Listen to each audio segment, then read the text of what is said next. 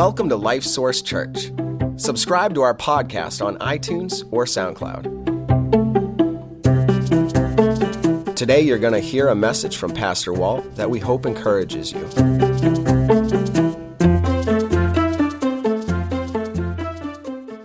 I, um, I don't usually start off sitting in this seat at the beginning of a sermon. Uh, but I noticed something earlier this morning with the, the people here in the first uh, worship service, and I, I, feel it with you guys again today. Of this, the second service, um, the room feels really mellow. You guys feeling kind of mellow today? A little bit?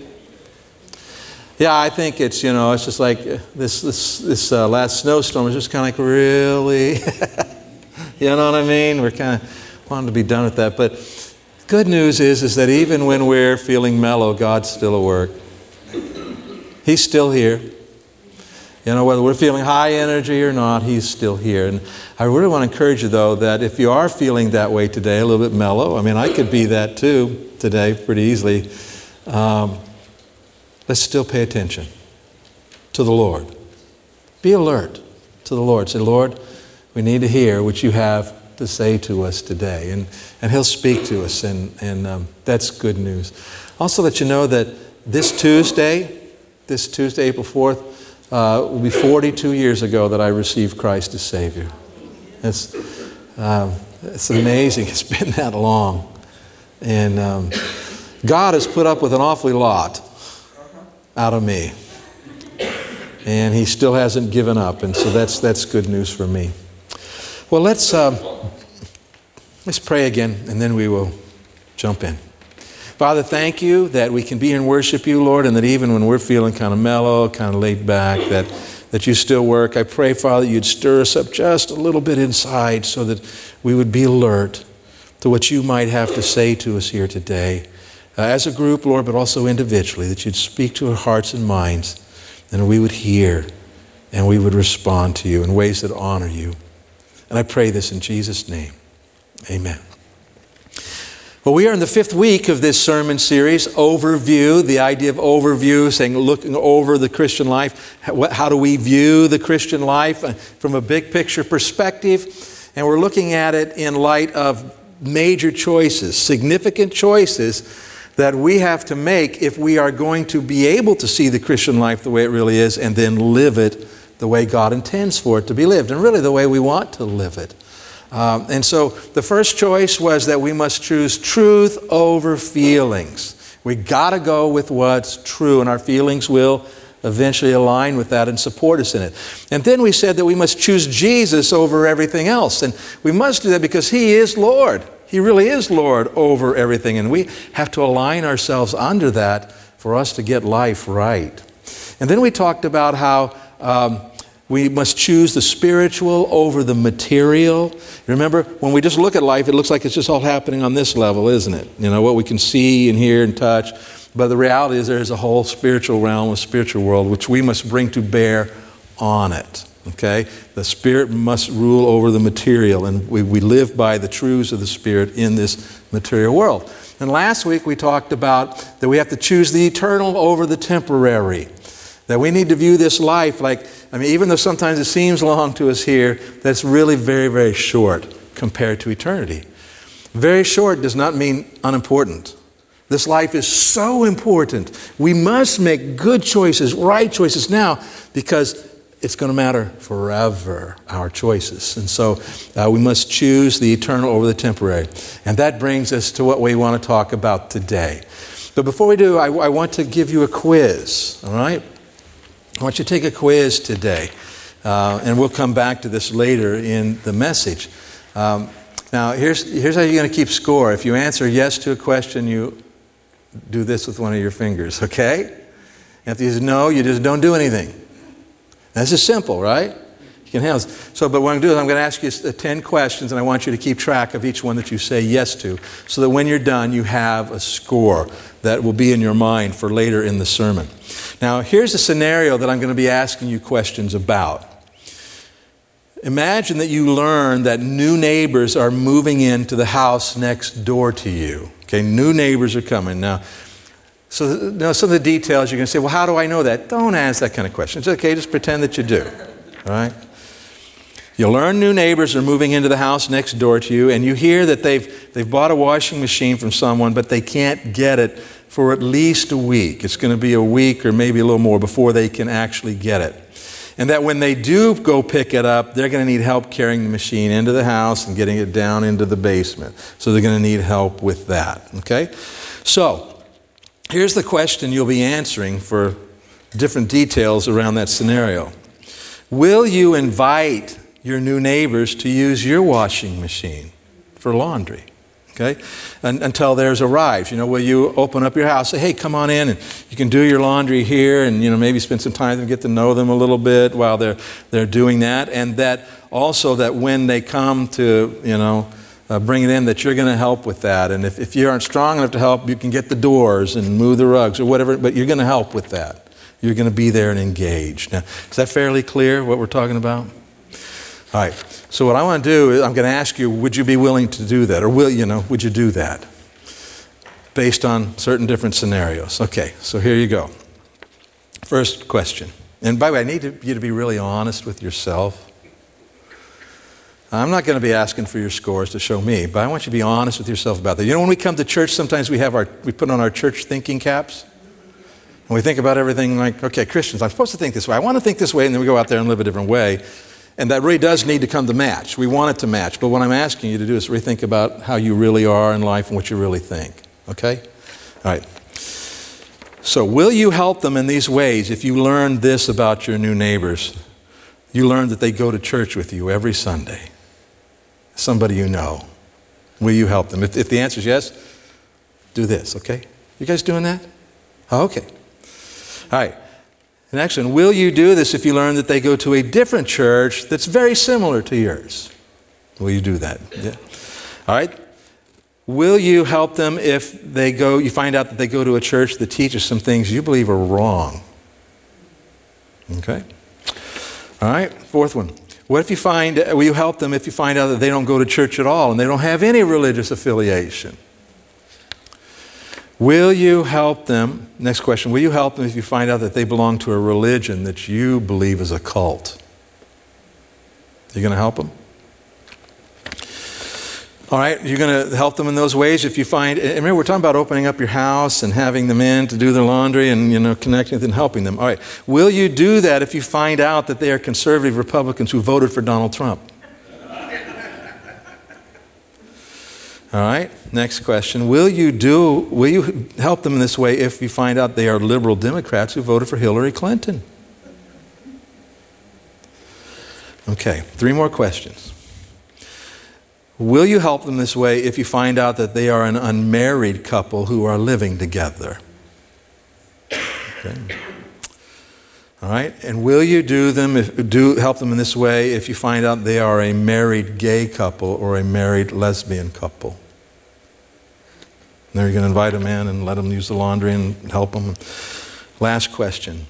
Will you help them if you find out that they are two transgender individuals or two gender nonconforming people? Will you help them with that? Okay? So you should have a score, however many fingers you got up, okay? I want you to remember that score. Write it down or, or really implant it in your head because we're going to come back to this later. Well, oxygen is a necessity in life. We need oxygen to survive. Our brain needs oxygen. It's so crucial to it. If, you know, they do experiments and, and discover these things, uh, but if you um, are, you know, deprived of oxygen, like they put you at like a really high altitude kind of a scenario, and um, some people lose consciousness as quick as 30 seconds. Some people it takes well over three minutes to lose consciousness, but you, you can actually lose consciousness. It isn't long. And after one minute of being deprived of oxygen, uh, brain cells begin dying. Okay, they begin dying right at one minute. Uh, you get to two minute point, and uh, you lose the ability to think rationally and to, to think right about things, but you don't know it. You think you're thinking fine. You don't realize it because the lack of oxygen is affected. By the way, this is why sometimes people die in these situations. You know, you ever heard of airplanes? You know, they're flying, they don't realize, and they crash. What happened? Well, they passed out. They ran out of oxygen. They didn't know it. They weren't aware of it, so they didn't do something about it. So people die. You get to three minutes, you, the, the neurons in your brain, uh, this much greater damage happening. You're probably going to have lasting brain damage. You get to five minutes, you enter sort of what might be called the death zone. People begin dying at this place. Uh, if you manage to make it 10 minutes and are revived, you will be in a coma and have b- lasting severe brain damage, and basically no one survives past 15 minutes. Now, there are some people in the world who are free divers in the ocean. They, they can go down 22 minutes is the world record for holding their breath. But they still have the problems. All they've done is figured out how to slow down the process, but the same things will happen to them. We need oxygen to live, to survive. Now, because that's true, do you ever walk into a room and you and somebody else is there, I mean, it's your wife, your child, or friend, you walk into a room, there's two of you, and you say, wait a minute, I need oxygen, and they're taking up some of what I need. Right? I need that oxygen. Well, who, who needs the oxygen more, you or the other person? Yeah, we think it's silly to think that way, right? We don't think that way. You know, I need oxygen more than you do. uh, so I'm going to, yeah, whatever. It seems crazy to us that we think that way. And yet, what I want you to see is that in our relationships, sometimes we think that way. That there's not enough here of what I need for both of us, so I got to take care of me. You know, I feel needs. I have certain needs. I want those needs met. You have your needs. You want those needs met. And so, how do we deal with this? How do we think about it? Well, there, are relational uh, mindsets that people adopt, and they're win lose, and lose lose, and win win. Uh, go ahead and put those up if you would. So, this is what happens in our relationships. And, and, and so here we come to the situation of, of win lose thinking. What this means is that. Um, well, let's, let's envision we're on an airplane. An oxygen mask come out, right? there. the plane decompresses. The oxygen mask drop down, and for some reason, there's two of you sitting in these seats and only one mask. Only one mask comes down. And so, uh, in a win lose situation, you're thinking what? Somebody gets the mask and somebody dies. Somebody's got to lose for someone else to win. And in a relational situation, what that looks like is so I have my needs and you have your needs, but you know what? I'm getting my needs met even if it prevents you from getting your needs met. I don't care if it hurts you, I got to take care of me. And uh, it's not a very nice looking thing, is it? But we tend sometimes to respond that way. No, no, I got to get mine, you know, I don't care if you get yours or not. All right. So the other uh, scenarios is the idea of lose lose. And so it's like this. Here you're, you're sitting in there, the oxygen mass drops between you and this other person. This other person's really big and really strong. And you know what? Who's going to get the mask? They're going to get the mask. And you think, if I ain't getting the mask, you ain't getting the mask, and you rip it out of the ceiling. Okay? That's a lose lose situation, isn't it? Now neither of you have it. Um, and we wouldn't think we would do this in our relationships, but sometimes we do. Sometimes we do. Now, one that's a little bit humorous, but is a lose lose situation. It's an old saying, you've heard it. If mama ain't happy, what? Ain't nobody happy. A lose lose situation. If mom's not happy, none of us are happy, okay? But we do tend to do this sometimes, you know, we're in a situation where we aren't feeling like our needs are getting met and the other person's seeming to be okay with that. And so, what do we do? Now, I'm sure none of you would ever do this. No, I'm not so sure, actually.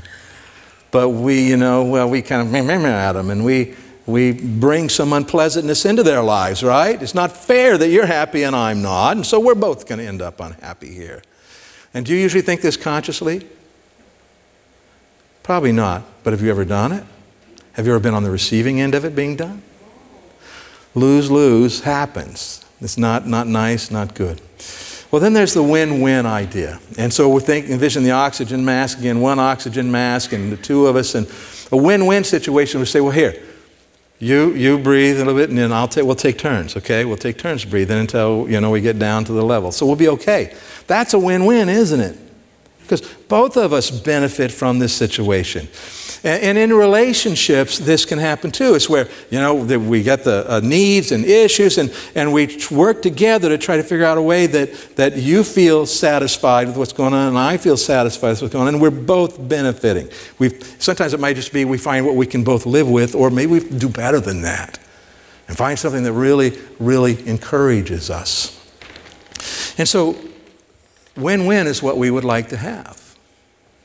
And it seems like sometimes the win lose presents itself and we feel like we don't have a choice.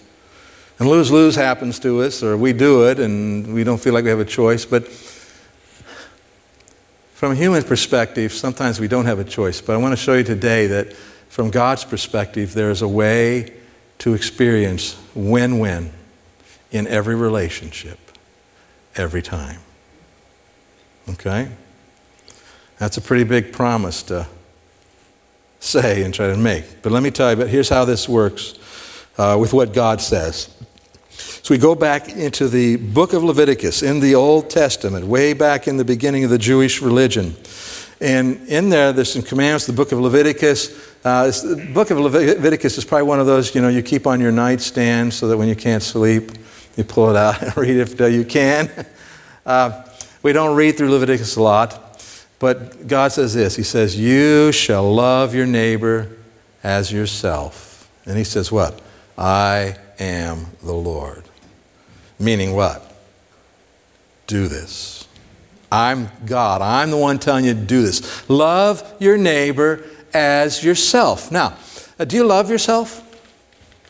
You know, in our, in our society, people sometimes want to say, well, you know, if, if you're not emotionally healthy unless you really learn how to love yourself. You got to love yourself more. And there are problems with people when they don't see themselves the way God says they are. You know, we have a wrong self image, that's true. But that's usually not the same thing as you don't love yourself enough, because most of us love ourselves pretty well. Do you, do you try to feed yourself when you're hungry? Okay. Do you try to uh, put on a warm coat when you got to go out in the cold?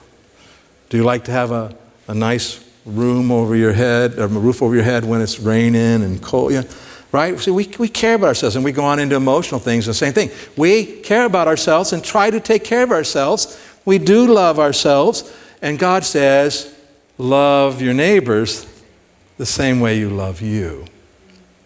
And so the picture is this really does your neighbor need food to eat today? Do they have food to eat? They need food to eat. Well, I like to feed me, and they need food, so I ought to do what? I should help them. Okay? Because I need to love them like I love me. And this goes on out into our relationship and how we get along with each other and our emotions and all those things. I need to, we need to love each other the way we love ourselves. Uh, now, in the New Testament, Jesus expands on this. John chapter 13, he says, A new commandment I give you, that you love one another. And he goes on and says, Love one another the way I've loved you. That's even bigger than loving your neighbor as yourself. But he says, You love one another. And how important is it for us to love? Well, in Leviticus, he says, Love each other like you love yourselves. I am the Lord. And here he says, A new what I give you? What? A new commandment I give you? God commands us to love. So it's important. God expects us to do this. And uh, Peter, in writing one of his letters, he wrote this in there in 1 Peter 4 and verse 8. He says, And above all things, have fervent love for one another. Go ahead and move that up if you would, Matt. Above all things, above all things, have fervent love for one another. Fervent is this it's a passionate idea. It's it's it's alive, it's dynamic. I really, really care. I really, really love. And he says that's the way you are to love each other. That's the way you're to love people. Very, very important. It's an above all kind of thing. Uh, does, does God tell us anything besides love in here? Does he say anything besides love? I mean, does he tell us other things to do besides love? Sure, he does. All sorts of things we're told to do. And Peter says, God moving him to say it, he says, above all of those things, love. We have uh, learned something here. It's not new to us. I mean, it's just something that we've come to understand. When someone comes to Christ uh, and they're trying to learn the Christian life, we're trying to teach them to try to understand it, uh, this book is a huge book, isn't it? I mean, there's so much here to learn. How, you know, how do I think like a Christian? What do I do? What do I not do? And, you know, what are you going to do? You're going to teach them all that in six weeks? no. So we've kind of come down to the conclusion that, that uh, we teach them very basic things, and then we say this that that book is a big book, there's an awfully lot to learn, but here's what you need to do. In every situation you find yourself in, ask, what would be the loving thing to do here? And do that. And most of the time you'll be right. Okay? Then you can learn the details and you can learn how that applies. But do what's right. And so our choice today is this choose love over other motivations. Choose love over other motivations. Now, this does not say, it's like when we talked about spiritual material, we didn't say choose spiritual instead of material. We said bring the spiritual over the material. Same thing here. We're not saying that you can't have any other motivations. You will have other motivations. But over all of those motivations bring love. Love to govern over all of those things. Let me give you an example. Um, anybody here besides me like to have money? I like to have money. I enjoy having money. Um, more options when it seems like when you have money, right? We, we like having money. And so if I said, you know what, uh, for my career, I want to work and I want to do something where I can make a lot of money, would that be wrong? Is that a wrong motivation? No, it's not. But it puts me at great risk if that is my primary motivation to make a lot of money, because there will be lots of things that come along where compromises will present themselves, things that are wrong, all that kind of thing. And so, what I have to do is choose love over that motivation. I want to make a lot of money. But love is going to govern. My love for God is going to govern what I do here. My love for my neighbors and others is going to govern what I am going to do here. And that will protect you. And it'll also turn that other motive in what you're doing into a good thing. So we want to choose love over other motivations. Now, if we are going to do this in love the way that we're supposed to, we got to know what is, what is love. What is it really? I mean, that word gets used in so many ways, doesn't it? Um, and so, what we want to do is think, well, what does the Bible mean when it talks about it? And so, if we go to the Bible and we look through it and see uh, how does God love? Now, he's the one who started this love thing. Uh, how does God love, and how does He then tell us to love, and what does it look like? And so, here's the definition we're going to use for love. It's this: it's choosing to value someone highly enough to always act in his or her best interests, even when it's personally costly to do so. Okay? It's choosing. It's a choice. It's an act of the will. Why does God love us? Because we were just so lovely? My baby pictures were cute. No, God did what? He chose to value me. He chose to value you. And He values us so highly that He always does what's in our best interest. Now, God doing what's in our best interest, does that mean God always does what's comfortable for us? Does He? You guys still out there? Does God always do what's comfortable for us? No. But He always does what's best for us. You know, if you have kids or you've been a kid, you've heard that kind of thing, right? We, this is, we're doing this for your own good. Eh, even when you don't like it. So God has his, our best interest in mind.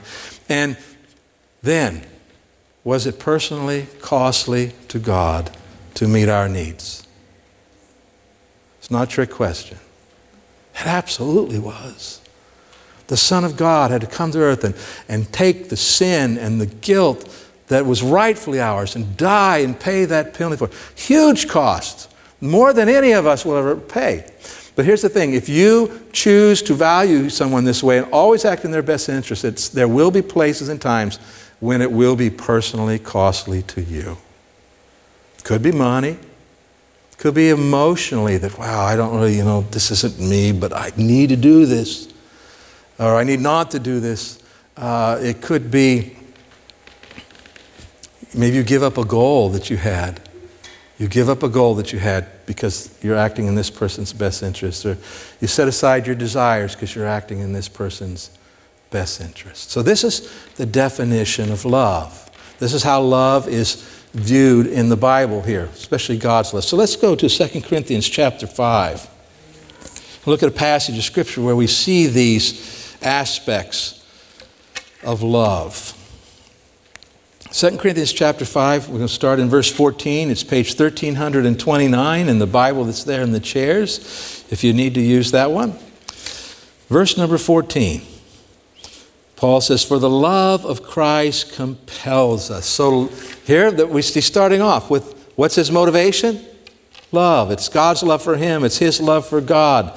And so he's, he's choosing this love over other motivations. For the love of Christ compels us because we judge thus that if one died for all, then all died. And he died for all. Jesus died for all, that those who live should no longer uh, should live no longer for themselves, but for him who died for them and rose again. He died for all. Was this personally costly? Yes, he died for all. By the way, he died for not just those who will get saved, he died for all. That means he died for people who will never receive him as Savior, who will never trust him. But he paid the price for them anyway and made his offer to them genuine. He died for all. Very, very costly. Is it in, in, in our best interest that Jesus died for us? Yeah. Very personally costly to him to do it. Verse 18 Therefore, from now on, we regard no one according to the flesh. Even though we have known Christ according to the flesh, yet now we know him thus no longer. And You say, What in the world is Paul talking about? Well, let's go back a couple weeks and pull that choice in. We choose the spiritual over the material.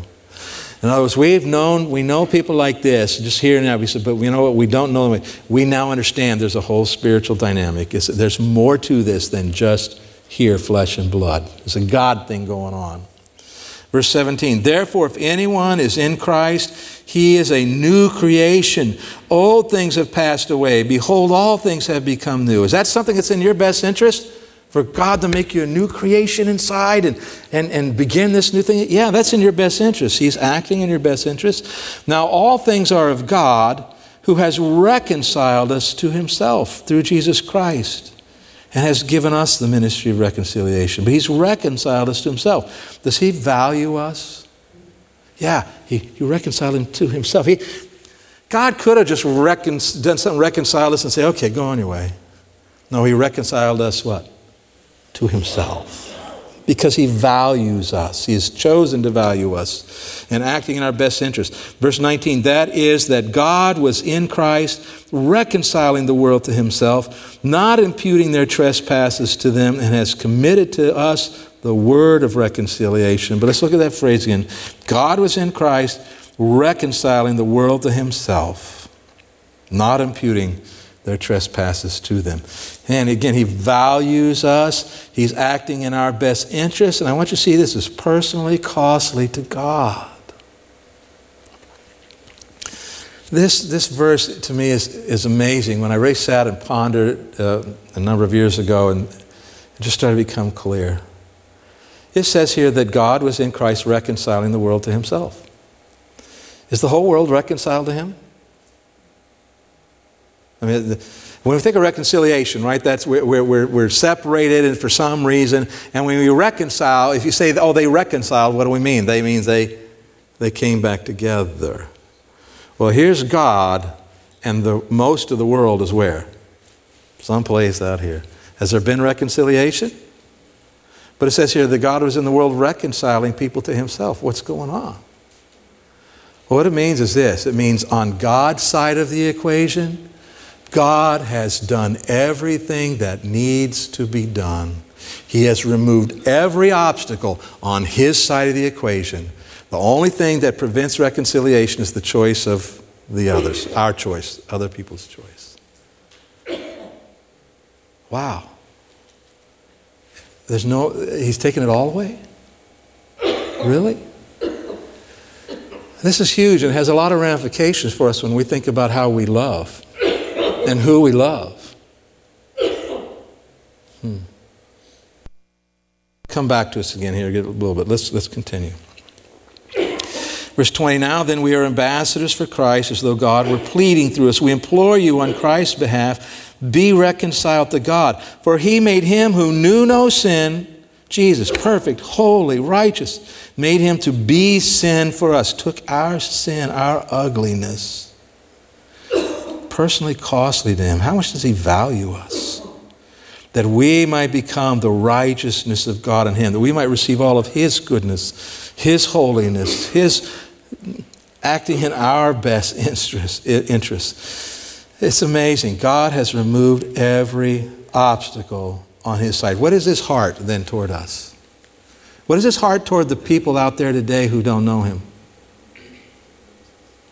What's this? I mean, I'm not asking to describe, but what is his heart toward them? Is his, is his heart toward them? His heart is leaning toward them, isn't it? All right. Um, and he did all this, even though it was personally costly to him. And so we're talking about choose love over other motivations. And this means to choosing to value someone highly enough to always act in his or her best interest, even when it's personally costly to do so. Now, how is this a win win? When you're paying a price to love someone, and it's costly to you, and they're benefiting, how is this win win? Doesn't it kind of seem like win lose here? All right. Well, the Lord has demonstrated to us that God's love is a win win. Says this about Jesus. Is Jesus, for the joy that was set before him, endured the cross. He paid the price. He paid that personal cost. And he did so knowing what? There was what?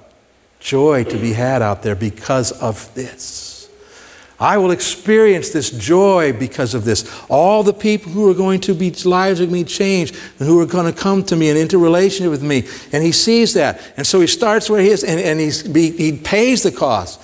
So this is a win win for Christ, wasn't it? A win win. Because he acted in our best interests and then he also reaps the benefits of it.